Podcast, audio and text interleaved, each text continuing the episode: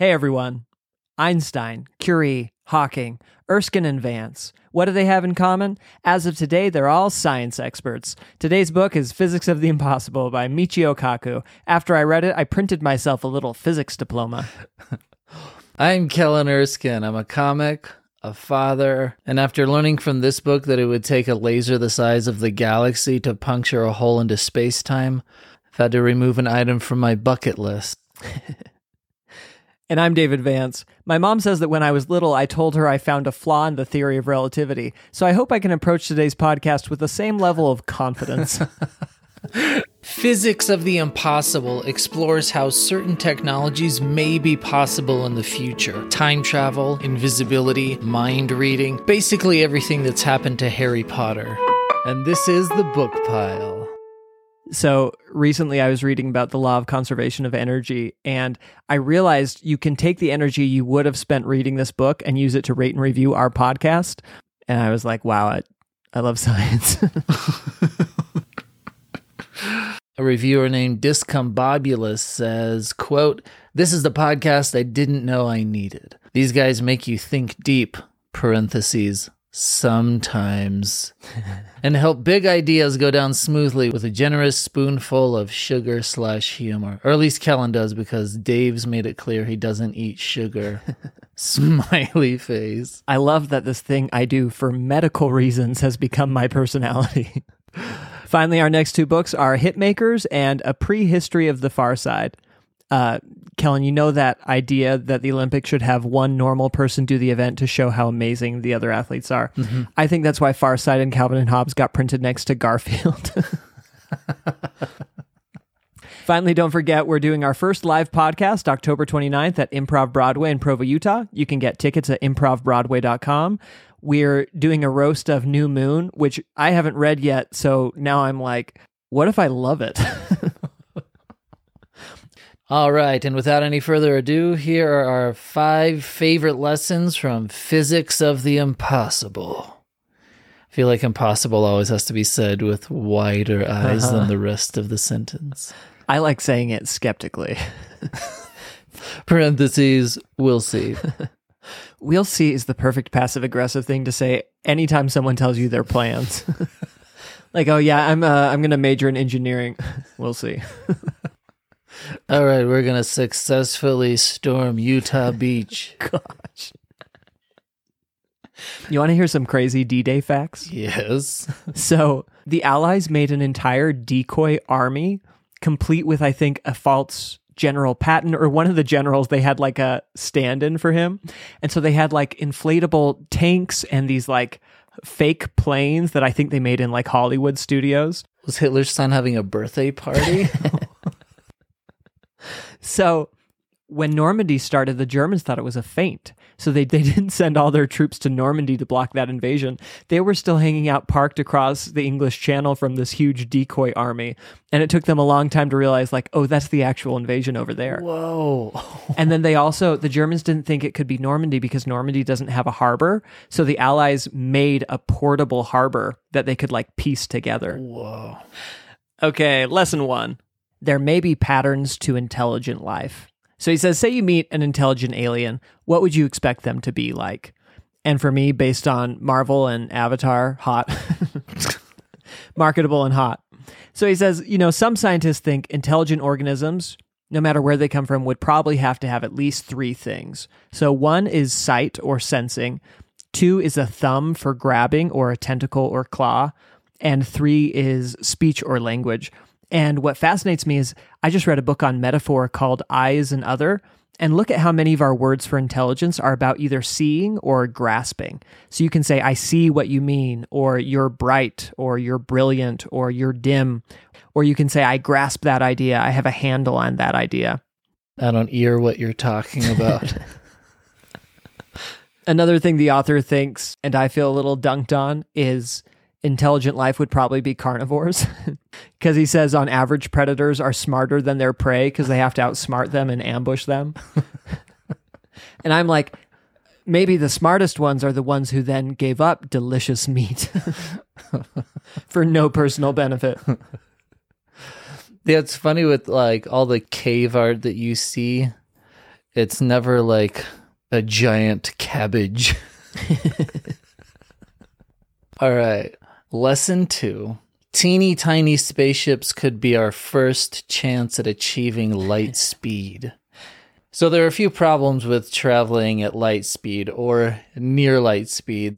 It would take an unbelievable amount of fuel. So, the best idea so far is something they call a ramjet, and it's a spaceship that collects hydrogen in space and harvests it for a fusion engine.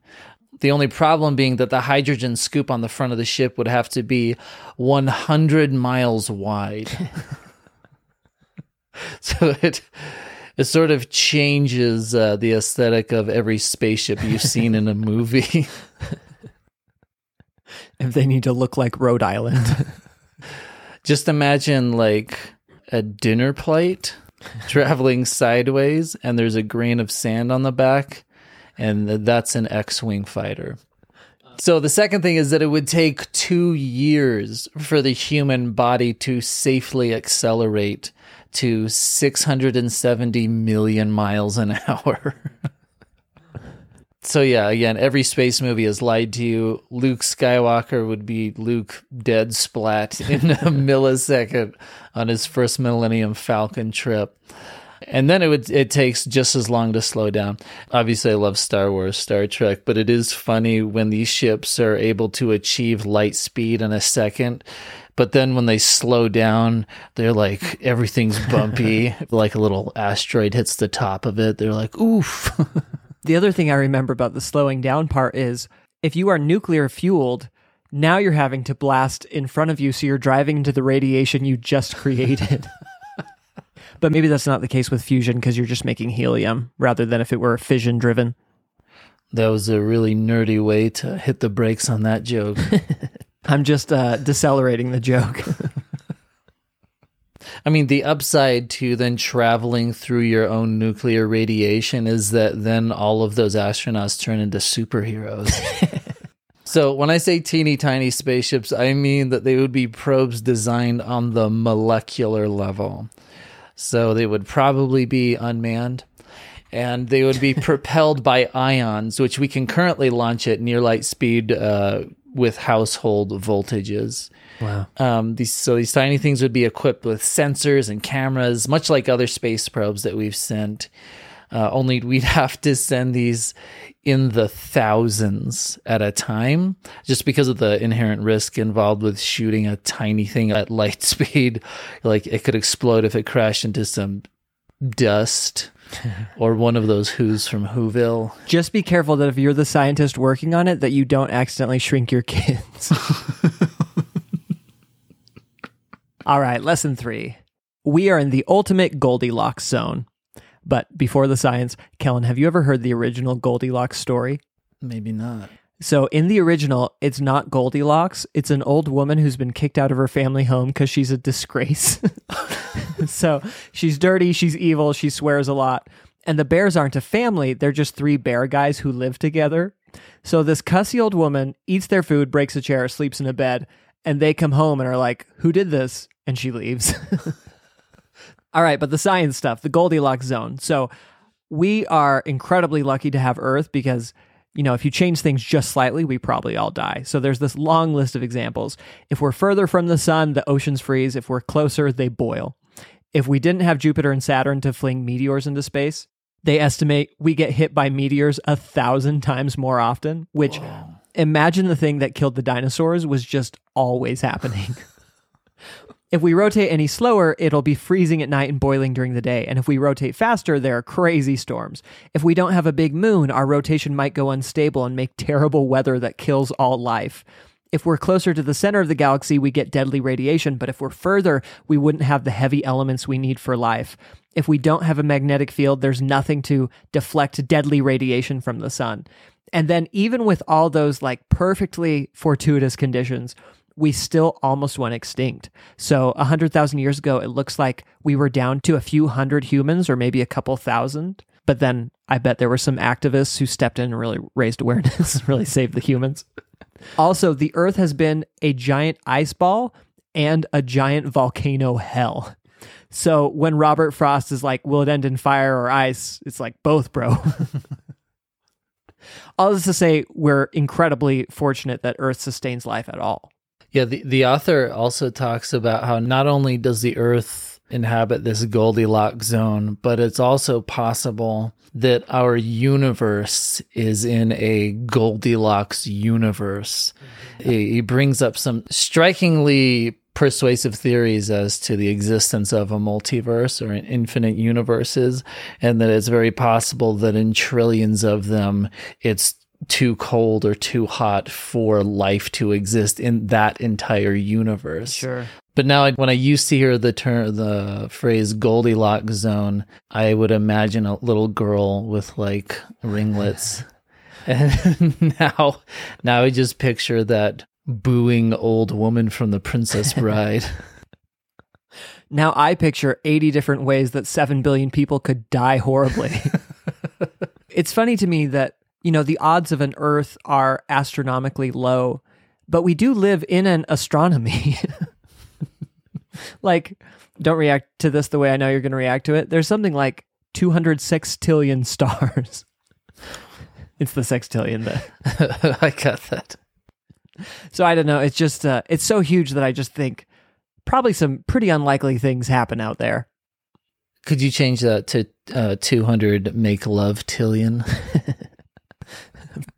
All right. Lesson four. We are way farther from true AI than we think. I say than we think because movies are always very optimistic when it comes to how soon we'll have monumentally advanced tech. So, Back to the Future 2 was supposed to happen in 2015. The AI humanoids in iRobot are perfected in the year 2035. uh, I'm not sure when 2001 Space Odyssey was supposed to happen, but you get the idea. So Ray Kurzweil, who uh, is a futurist, he predicts, and predicts is putting it softly because he doesn't guess when things will happen. He just states it. he said in 2010 that we would reverse engineer the human brain by 2030. Um, but as of 2015, the largest brain mapped was that of a C. elegans, which is a microscopic worm, which had 302 neurons. The human brain has 100 billion. Wow. So, uh, this isn't to say that we won't have some simulated version of AI using general programming, uh, even before we unlock all the secrets of the brain, but I think it'll likely be the Android equivalent of that virtual operator you get when you call Verizon like in the future, you walk into a Chili's and the Android host will say, How many at your table? And you'll say, Could I just use your bathroom? And he'll say, Say one for one guest. say two for two. And you'll just be standing there screaming in his face, like, Speak to a representative. And then he'll murder your whole family. because humans are the biggest danger to themselves.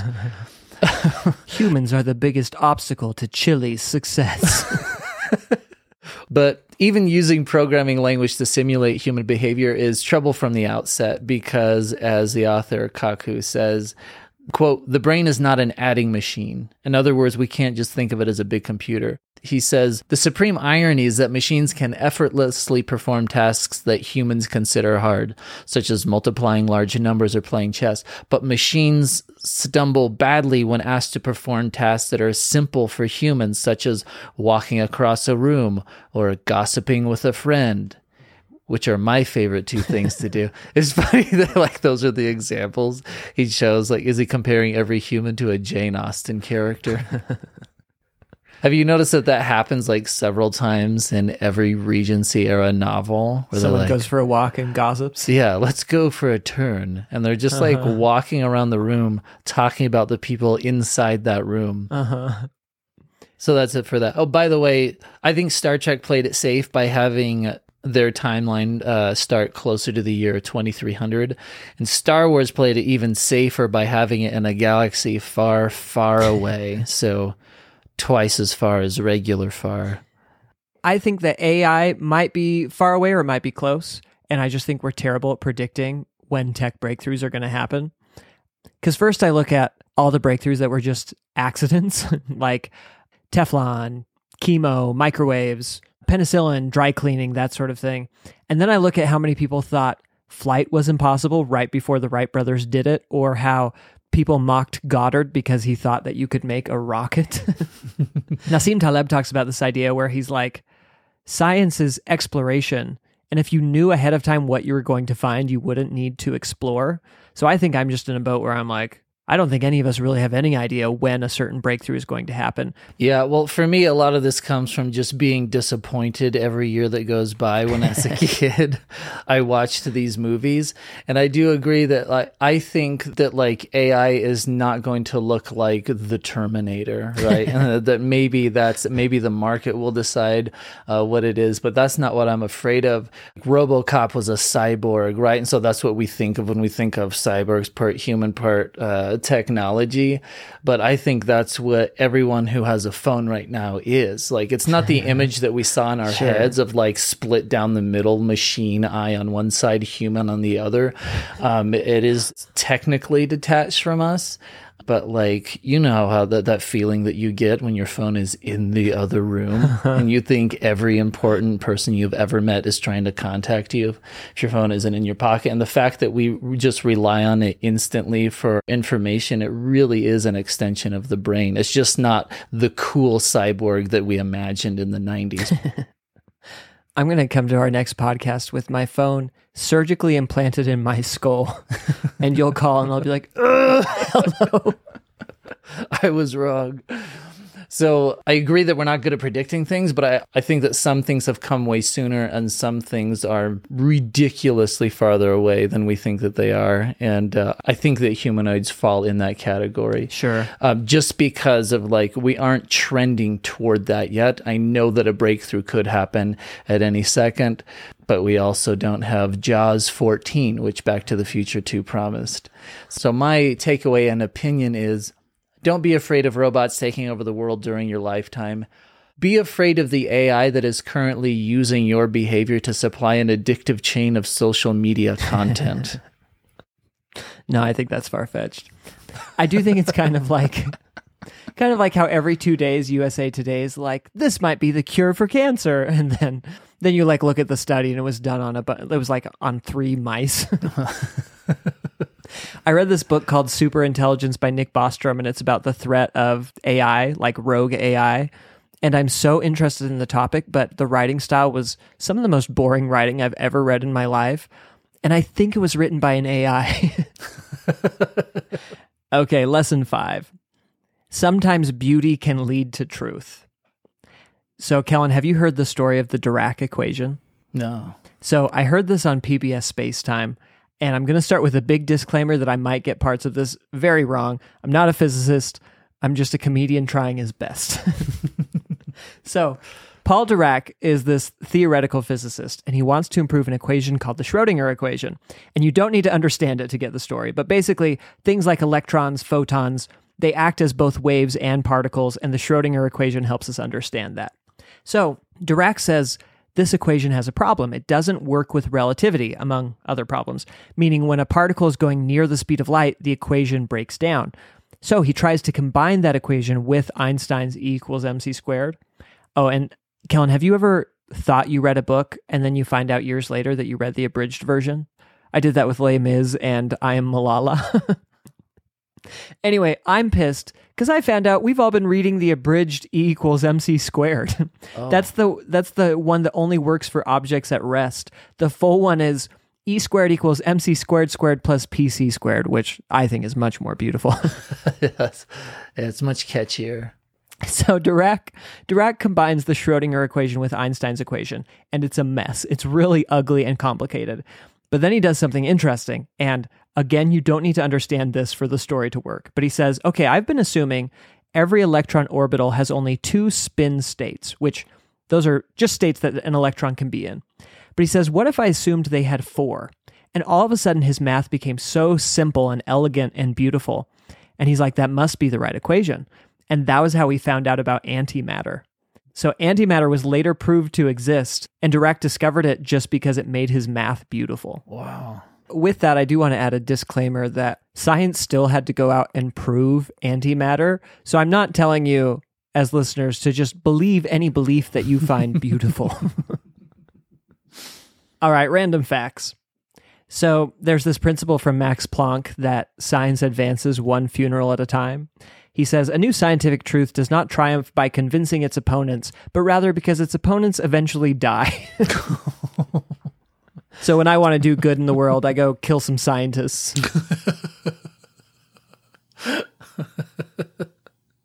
So I thought it was fun uh, that apparently the idea for beaming people in Star Trek was just a budgetary necessity.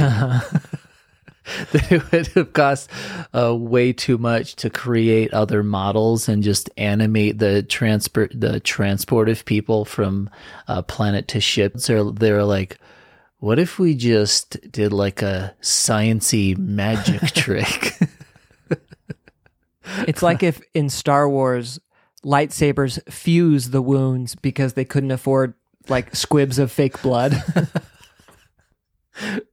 So for me, the saddest part of this book is that King Kong couldn't actually exist because all his bones would break. Oh, so when when animals get bigger, strength increases with the cross sectional area of their bones and muscles, but weight increases with their volume. So if King Kong were ten times bigger than a gorilla, that means he's a hundred times stronger, but a thousand times heavier. So he brings up that, you know, that thing you heard as a kid, like, oh, if an ant were your size, it could lift 10 people. It's like, no, it would just die. also, gymnasts and figure skaters tend to be shorter because they get more proportional strength, which I thought was fascinating. like, yeah. Simone Biles is like four eight, and she's, you know, the greatest of all time. Mm. I, I'd never considered that before. The, the reason that giraffes can be so tall is just because they are also very narrow, I Oh, imagine. So a realistic King Kong would just look more like a hairy slender man. That would be so much scarier. Can you imagine his arms snaking through? just this, this 10 story tall animal that's just as wide as I am. So so I learned from this book that to produce a laser blast like for a Star Wars laser gun, you would need the energy of several power stations. All of that to fit in the palm of your hand. Wow. Can you imagine how crazy Han Solo would look with that bulky of a holster? So, Kellen, I have a question for you. Do you believe in UFOs? no. Okay. My Uncle Ben showed me that recent 60 Minutes episode that came out on UFOs. Did you watch that? No. I think there's something happening. I don't know what it is, and I don't know if it's UFOs. But after watching that video, which I recommend everyone watch, I can't believe we're not all always talking about it. So the reason why I don't, if another species was was going to visit us and they crossed, you know, forty trillion miles to get to where we are, why are they stopping two miles above the planet that they've discovered? I'm sure that the Air Force has tested a ton of stuff that none of us knew about. So I believe in a UFO in that sense that like this, it's an object that has not been identified up there. But um, the other reason why I don't believe in them is that we are now in a place where 2 billion people have working video cameras in the palm of their hand. And yet every single UFO video is a blurry image that's miles away. Like there is nothing high def. So they're talking to multiple military people who have observed and like documented objects moving faster than we think our technology or China's technology can move and like accelerating in ways they haven't seen before and several of them they're like if I hadn't seen it with these other people who are with me I wouldn't have told anybody. I just wonder, like, the idea behind it. I wonder why, like, if we were going to visit another planet, why would our plan be, all right, once we get into their clouds, we're just sort of going to zip everywhere. we're not going to talk to anyone. We're not, you know. I do think I think that's funny from a comedic angle. The reason I'm hesitant to write it off for that reason is sort of the Semmelweis thing. Do you remember Semmelweis? He was the hand washing doctor. He was like, "Hey, when I wash my hands, my mother's giving birth don't die as much. You should all wash your hands." And everyone's like, "Ha, "You idiot!" And, and he died in an insane asylum. And people were just like, "We can't imagine the reason why you would be right, so we're going to like ignore your evidence." And so I'm hesitant to be like, "I can't imagine what the scenario is in which the UFOs are coming and behaving this way. So I'm going to disregard this. I don't know. I'm not saying I believe in UFOs, but I'm saying after watching that 60 minutes, which seemed like a pretty reputable segment, I'm like, I'm not writing this off. I just think that the conclusion is going to be simpler than we think. I think that it is exciting to believe in UFOs for the same reason that it is exciting to believe in Bigfoot. Um, but it's also like it's trying to catch the end of a rainbow. You know, again, the only Bigfoot pictures we have are those fake ones from the 70s.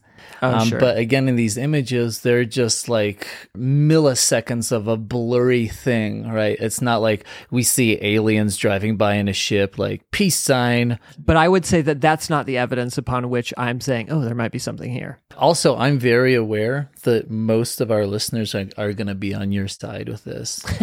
I don't know. No, but I will. I'm against the principle of arguing against something that I haven't experienced. So I am going to watch it and then uh, we'll talk about it. After watching the 60 Minutes thing and hearing a bunch of different people from within the military describe their experiences, it's like one of a handful of possibilities. Either multiple people in the military are lying for some reason, or they've had a shared psychosis or delusion for some reason, or it's something we're working on, or another global power is working on, or it's mm-hmm. something from outside this world. I don't know what else it could be besides those five things. Mm-hmm. Or it's a prank. It's a great prank. So I love the story that apparently in the 1950s there was a dust storm on Mars. So just the peaks of this mountain range sort of showed up above uh, this dust storm. It looked like it spelled sort of a squiggly M.